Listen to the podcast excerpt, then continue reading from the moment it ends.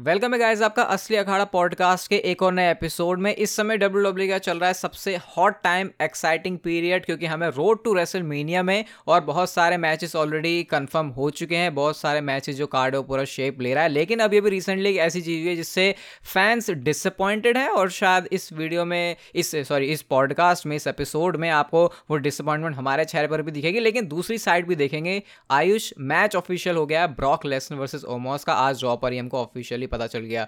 तो initial thoughts क्या है इसके बारे में? और गाइस एंड में हम इस बारे में बात करेंगे क्या इस चीज़ के पॉजिटिव भी हैं और जीतेगा कौन ही मैच अब सबसे पहले तो मैं लोगों को बोलूँगा थैंक यू जो कि सुन रहे हैं इस टाइम पॉडकास्ट भाई। अगर स्पॉटीफाई पे हो तो फॉलो बटन ज़रूर दबाना, क्योंकि रेसल मेनिया के आसपास असली अखाड़ा काफ़ी हॉट होने वाला है। इसकी मैं और रोहित आपको गारंटी दे सकते हैं, लेकिन ये मैच कितना हॉट होगा उसकी मैं कोई गारंटी नहीं दे सकता हूँ।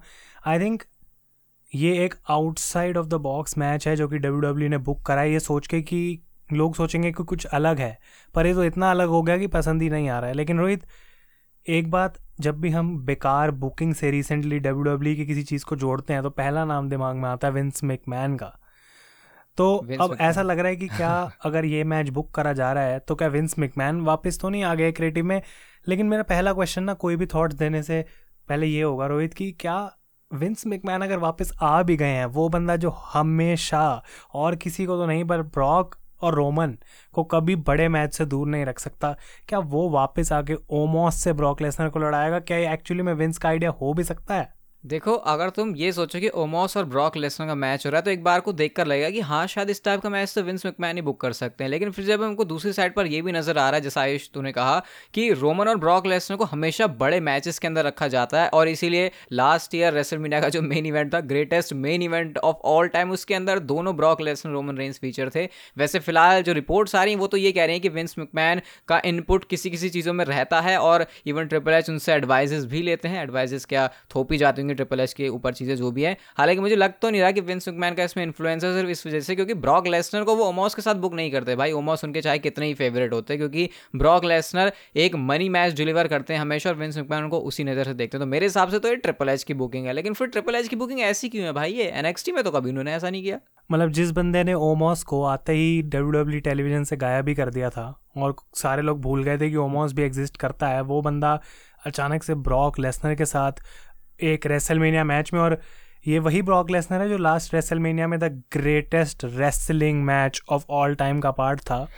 जो आई डोंट नो कि कितना ग्रेट था, हम उस पर बहुत पहले ही बात कर चुके हैं, लेकिन उस लेवल से, एक साल के अंदर इस लेवल पे आ जाना आई डोंट नो तो जैसे रोहित ने पहले पूछा कि भाई, क्या लगता है इस मैच पे, क्या इनिशियल थॉट्स हैं तो मैं तो ये बोलूँगा, मैं बहुत डिसअपॉइंटेड हूँ कि डब्ल्यू डब्ल्यू इससे बड़ा अपोनेंट ब्रॉक लेसर के लिए ढूंढ नहीं पाई।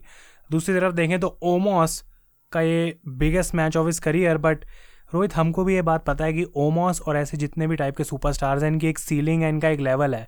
तो भले ही ब्रॉक लेसनर के अगेंस्ट डाल दो, किसी के अगेंस्ट डाल दो, कभी ऐसा नहीं होगा कि ये बंदा एक बहुत बड़ा स्टार बन के निकलेगा रेसलमेनिया से। मतलब ऑब्वियसली ब्रॉक लेसनर ओमोस कितना ही अच्छा मैच दे दें मेरे ख्याल से, और वो कितना ही अच्छा मैं इसलिए कह रहा हूँ क्योंकि ओमोस की लिमिट्स पता है, जैसा उनका साइज़ है उस हिसाब से वो अट्रैक्ट करते हैं बहुत ज़्यादा कैजुअल वाली ऑडियंस को, लेकिन जो वो हार्ड को रेसलिंग पसंद करने वाली फ़ैन है, या फिर मैं थोड़ा ब्रॉक लेसनर के फ़ैन के परस्पेक्टिव से भी अगर बोलूँ तो मुझे लगता नहीं है कि कोई ओमोस वाला मैच देखना चाहेगा। हाँ आयुष, ये काफ़ी एक इंटरेस्टिंग चीज़ होगी यहाँ पर बोलने वाली कि ओमोस और ब्रॉक लेसनर, अगर ऐसी ऑडियंस के सामने इस मैच को दिखाया जाए जो कि डब्ल्यू डब्ल्यू में ज़्यादा इंटरेस्ट नहीं नहीं लेते रेयरली ही देखते हैं तो मेरे ख्याल से वो टाइप की ऑडियंस इस मैच को देखने के लिए ट्यून कर लेगी कि अच्छा ब्रॉक लेसनर इतना पुराना बंदा है, उसके सामने फाइनली ओमोस आ गया। तो आई थिंक उस हिसाब से ये एक एक ऑडियंस का ग्रुप तो है जिसको अट्रैक्ट कर रहा है, लेकिन उन लोगों का क्या जो कि तुम्हारे रोज़ वाले कस्टमर हैं, जो तुम्हें रोज़ तुम्हारा प्रोडक्ट कंज्यूम करते हैं। आई थिंक उनके लिए काफ़ी बेकार बात होगी कि ब्रॉक लेसनर जिसको हमेशा रेसलमेनिया में बड़े लेवल पे बुक करते हैं, उसको ओमोस के साथ लड़वा रहे हैं।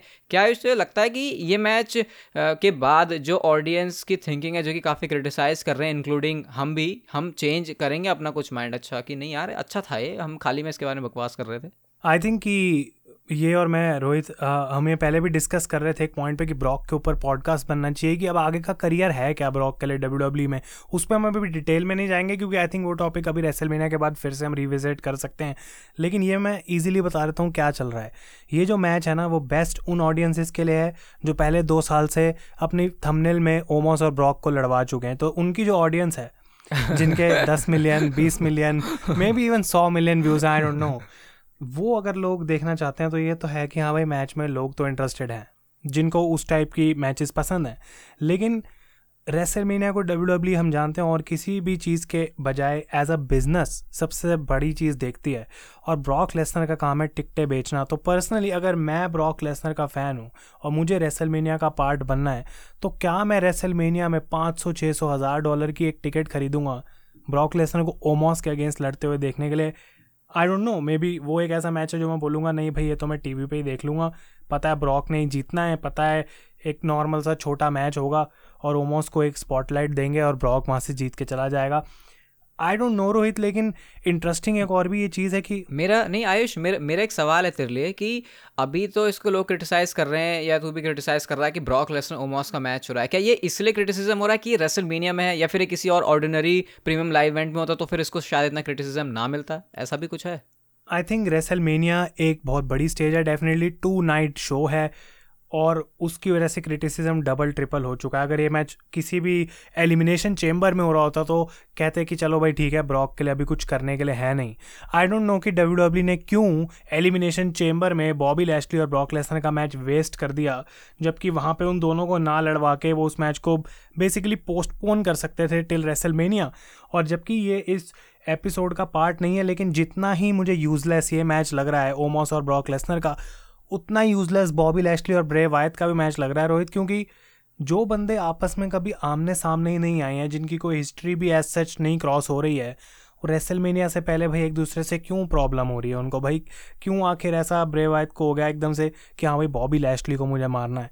तो ये ना जो सिचुएशन मतलब लो, लोगों के लोगों के क्रिटिसिज्म के यहाँ पे बहुत सारे फैक्टर्स हैं। जैसे पहला ब्रॉक को रेसलमीनिया में मैच अच्छा नहीं मिल रहा। मिल रहा है तो ओमोस के साथ मिल रहा है और ऊपर से ऐसे बंदे से मिल रहा है जिसको हम ये भी नहीं लिंक कर सकते कि भाई इसकी कोई स्टोरी थी। चलो दो साल पहले कुछ हुआ होता कांड तो हम कहते हैं अच्छा डब्ल्यू डब्ल्यू e ने लॉन्ग टर्म स्टोरी टेलिंग किया लेकिन यहाँ पे तो ऐसा भी नहीं है। इसी तरह पॉइंट काफ़ी सही है कि ब्रॉक लेसनर को भी ओमोस के साथ मैच मिला। बिल्कुल रैंडम लग रहा है जैसे लाइव इवेंट में हो जाता हो ब्रे वाइट और उधर बॉबी लेस्ट्री का हो रहा है वो भी रैंडम सा लग रहा है। तो इतने मेजर स्टार्स के लिए रेसलमीनिया से पहले कोई प्लान ही नहीं है इससे देख के तो यही लग रहा है। बस ये था कि मिक्स में एक डब्बे में पर्ची डाली जिनके दो नाम निकल गए उनको लड़वा दिया। ये तो मुझे दोनों फ्यूट देख के ऐसे और इसमें कौन मारा गया फिर से जो हमेशा अच्छा करने की कोशिश ज़रूर करता है पर कुछ उसके साथ खास होता नहीं यानी इस ब्रेव आयत अब फिर से वापस आके कुछ ना कुछ बढ़िया रोल दिया गया, कुछ गिमिक दिया गया, लोग एक्साइटेड अंकल हाउडी ये वो मैच किसी ऐसे सुपरस्टार के साथ हो रहा है जो मैटर ही नहीं करता है। तो आई डोंट नो कि क्योंकि रोहित, बॉबी लैस्टली और ओमोस का पहले ही ये लोग इतना दिखा चुके हैं कि वो फिर से रिपीट नहीं किया जा सकता था। क्योंकि अगर हम इसको उल्टा कर दें ब्रॉक वर्सेस ब्रे कर दें तो वो बहुत इंटरेस्टिंग हो सकता था। क्योंकि उस पिक्चर में ब्रॉक लेसनर का कैरेक्टर कैसे डील करेगा ब्रे वायद के वो गिमिक के साथ वो एक इंटरेस्टिंग पॉइंट होता और फिर बॉबी लैशली ओमोस को सब साइड में रख के भूल जाते एटलीस्ट एक तो अच्छा मैच होता। पर यहाँ तो ऐसा लग रहा है कि चारों सुपरस्टार में सिर्फ़ ओमोस की एक्चुअल मोमेंट होगी रेसलमेनिया में। बाकी लोग सिर्फ़ अपना चेक उठाने आ रहे हैं। मतलब ओमोस की मूवमेंट होगी? मतलब ओमोस के लिए बेनिफिशियल है इस राइवलरी में आना ब्रॉक लेसनर के साथ? बेनिफिशियल ऑब्वियसली है नहीं तो फिर ओमोस को तो आधे लोग भूल चुके थे। पर बेनिफिशियल इस वे में है कि बस हाँ भाई उनका मैच शायद टॉलरेट अब हम कर लेंगे क्योंकि ब्रॉक है तो मैच देखना तो पड़ेगा। भाई मैं गायब नहीं हो सकता हूँ अपनी स्क्रीन के आगे से। वैन ब्रॉक इज़ देयर लेकिन क्या रेसल में है कि अगले दिन मुझे फ़र्क पड़ेगा कि ओमोस कौन है? प्रॉब्ली नॉट और उसमें ओमॉस की यहाँ पे गाइज़ मैं कोई बेइज्जती नहीं कर रहा हूँ कि ओमॉस बेकार है बिल्कुल। बट इस पोजीशन में, इतने बड़े स्टेज पे ओमॉस ने पूरे साल में ऐसा क्या करा है that he deserves Brock Lesnar at WrestleMania और ब्रॉक जिस तरीके से आके बोल रहे हैं हाँ MVP मैं चैलेंज एक्सेप्ट कर रहा हूँ। तो ब्रॉक भी बेसिकली बोल रहे हैं कि यार, इसके अलावा मेरे पास कुछ नहीं है रेसलमेनिया के लिए तो ओके okay. मतलब इससे ब्रॉक लेसनर का भी जो लेवल है, वो नीचे गिरता हुआ दिखाई दे रहा है। और पिछले कुछ सालों का अगर हम स्टैट देखें तो ब्रॉक लेसनर रेसलमीनिया में सिर्फ़ हारते हुए ही आ रहे हैं, बहुत टाइम हो गया उनको जीते हुए। तो क्या इस मैच में अगर हम विनर की तरफ़ देखें तो वो ब्रॉक लेसनर है? और फिर हाँ ये भी सवाल है मेरा कि अगर ब्रॉक लेसनर जीते तो ओमोस का इससे क्या फ़ायदा हुआ भाई? बस उनको मैच मिलकर ब्रॉक लेसनर के साथ ये बेनिफिट था उनका। बिल्कुल रोहित, यही बेनिफिट है, क्योंकि अगर इस मैच में ब्रॉक लेसनर हार भी जाते हैं तो भाई I think W W basically कह रही है कि अब हमारे पास जो बजट है ब्रॉक को देने का वो ख़त्म हो रहा है कंपनी बिकने वाली है और ब्रॉक लेसनर अब हमारे पास और पैसा नहीं है तेरे को देने के लिए। लेकिन वैसा होने नहीं वाला है क्योंकि ब्रॉक लेसनर को ऑलरेडी पता है कि मैं इस साल क्या कर रहा हूँ। उनको बोला होगा कि भाई इस बार हमारे लिए तुम्हारे पास कोई बड़ा मैच नहीं है, कुछ नहीं है ऐसा। ओमोस के साथ लड़ो, उसको डिस्ट्रॉय करो। ये काइंड ऑफ़ सिमिलर है जो कि हमें ब्रॉन स्ट्रोमन के मैचेस में भी पहले देखने को मिलता था कि डाल तो दिया बड़े बड़े मैचेस में, पर एक्चुअली ब्रॉन स्ट्रोमन का कभी कुछ हुआ नहीं। तो आई थिंक कि सिमिलर सिचुएशन में ओमोस हैं और उनको बेनिफिट होगा।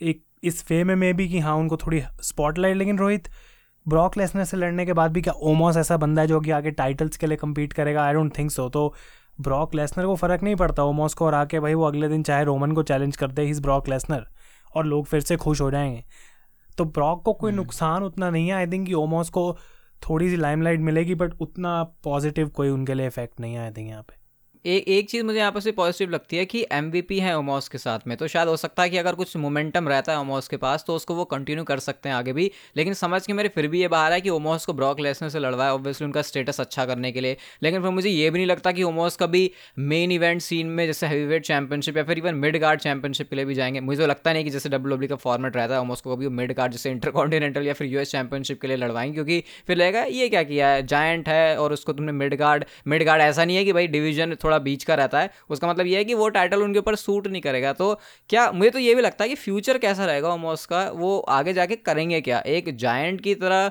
आ, वो मूव कर सकते हैं इतने अच्छे तरीके से जैसे ब्रॉन्स सुमैन फिर भी अगर देखो उसको मॉन्स्टर की तरह तो वो अच्छा मूव करते हैं। ओमोस उतने ज़्यादा एजाइल नहीं लगते मुझे तो पता नहीं फ्यूचर क्या है उनका बट एक वो है ना अट्रैक्शन लाने के लिए एक लंबा सा बंदा खड़ा कर दिया उसमें ओमोस काफ़ी अच्छा काम कर सकते हैं। और मेरे ख्याल से ब्रॉक लेसनर ही जीतने वाले हैं।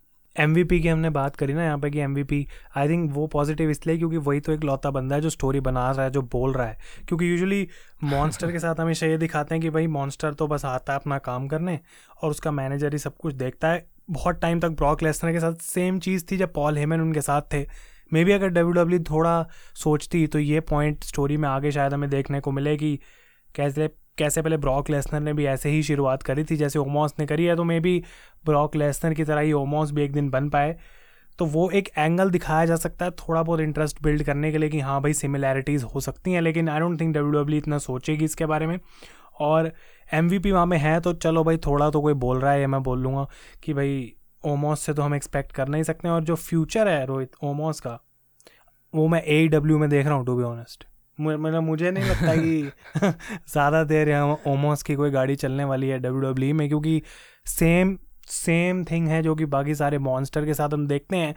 लेकिन फ़र्क यह है कि Omos can not be big E Braun Strowman Bronson Reed जो कि सिर्फ़ अपने ह्यूज साइज़ के अलावा कुछ और भी दे पाए रिंग के अंदर, या फिर ऑन माइक या फिर कुछ तो ऐसा कर सके जो कि एक एक्स्ट्रा टिप हो तुम्हारे लिए। तो आई डोंट थिंक इस मैच का कोई बेनिफिट है किसी को भी।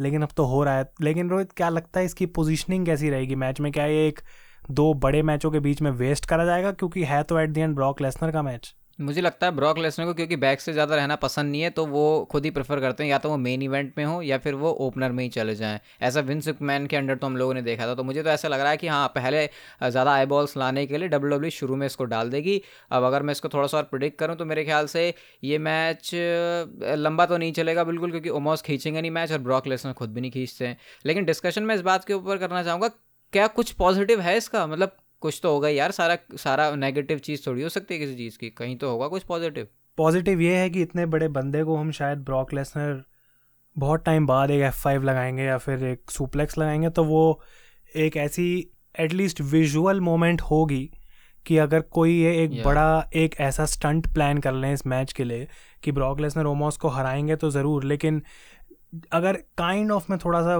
जाऊँ हिस्ट्री में डब्ल्यू डब्ल्यू के जैसे ग्रेट खली के हमने मैचेस रोहित देखे हैं जॉन सीना के साथ तो उस टाइम पे ऐसा होता था कि ग्रेट हम्म। खली पूरा डोमिनेट करेगा भाई पूरा match but had to at the end John Cena attitude adjustment के लिए जब खली को हम्म। उठाया तो वो एक बड़ी मोमेंट है सिजारो ने उठा के बिग शो को हम्म। फेंका ये हमेशा हिस्टोरिकली ऐसी मोमेंट्स पॉपुलर हुई हैं तो अगर मैच को थोड़ा इस तरीके से डाला जाए कि भाई लंबा नहीं है ज़्यादा लेकिन ब्रॉक लेसनर को दिक्कत हम्म। ज़रूर हो रही है मैच में एटलीस्ट थोड़ा तो ओमोस को यहाँ पे मोमेंटम देना पड़ेगा क्योंकि जो उनका साइज़ है और फिर ब्रॉक हम्म। लेसनर कैसे अपना कम बैक करें मे भी अनाउंसर्स टेबल के थ्रू या टेबल के थ्रू ओमोस को एफ़ फाइव लगाएँ कोई ऐसी विजुअल मोमेंट दें जो हम याद रख के कहें हाँ भाई चल मैच उतना कोई बड़े स्टेक्स हाई नहीं थे लेकिन मोमेंट वाइज या फिर जो हमको उस मैच के अंदर देखने को मिला दैट वाज गुड एक एग्जांपल रोहित हम इससे ले सकते हैं पुराने मैच का that was Braun Strowman and Shane McMahon I think कि उस मैच से किसी को कोई मतलब नहीं था और सबको पता था कि भाई जो होना है होना है लेकिन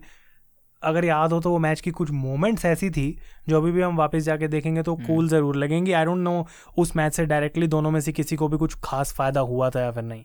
तो उस चीज़ में सिमिलर है तो आई थिंक हम कह सकते हैं यहाँ लेकिन ये नहीं भूलना चाहिए कि ये हम ज़बरदस्ती पॉजिटिव ढूंढ रहे हैं कुछ क्योंकि हमारे को नेगेटिव हम्म। इतने सारे दिख रहे हैं क्योंकि क्योंकि अगर ऐसी कोई चीज़ करनी थी तो उसके लिए ज़रूरी नहीं रेसलमीनिया स्टेज हो सकती थी, वो रॉ में भी हो सकता था किसी, वो स्मैकडाउन में भी हो सकता था, वो एलिमिनेशन चेम्बर ऐसे प्रीमियम लाइव इवेंट के अंदर भी हो सकता था, लेकिन डब्ल्यू ने चूज़ किया उसके लिए रेसलमीनिया खैर, जब रेसलमीनिया हो जाएगी तो आयुष, हम अपनी रेटिंग वाले एपिसोड के साथ तो आएँगे ही तो उसमें और अच्छे से बात करेंगे और याद करेंगे इस वाले एपिसोड को भी कि हमने इसके बारे में क्या कहा था। और गाइज़ हमारे जो, जैसा आयुष ने कहा रोड टू रेसलमीनिया है तो हॉट चीज़ें असली अखाड़ा से भी आएँगी। तो जहाँ जहाँ पर भी गाइज़ आप लोग सुन रहे हो जियो सावन गाना गूगल पॉडकास्ट या फिर स्पॉटिफाई सब पर फॉलो कर लो रेट भी कर लो अगर अच्छा लगता है तो। और हम आपसे मिलते हैं बहुत जल्दी असली अखाड़ा के नेक्स्ट एपिसोड में। तब तक के लिए goodbye and take care